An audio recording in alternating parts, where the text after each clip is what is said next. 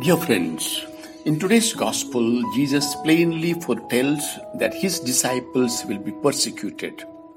This will happen because they bear his name, a reality that will put even our most precious relationships to the test.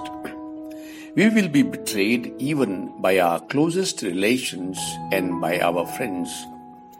As I consider the difficulties I face because of Jesus' name, I ask for fidelity to my vocation and pray for those who suffer more for Jesus.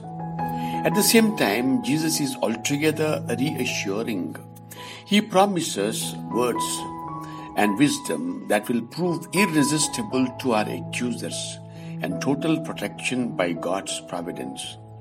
This sounds paradoxical as it sits next to his words that some of us will be even put to death. I look at the crucified Jesus and see that this is what happened in his passion and resurrection. I ask Jesus to help me place myself totally in the Father's hands as he did.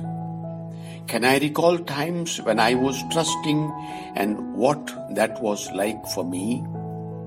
Can I recall times when I was unable to trust and what that was like? Bring all this into your prayer. Saint Joseph and Mary, our mother, strengthen our faith.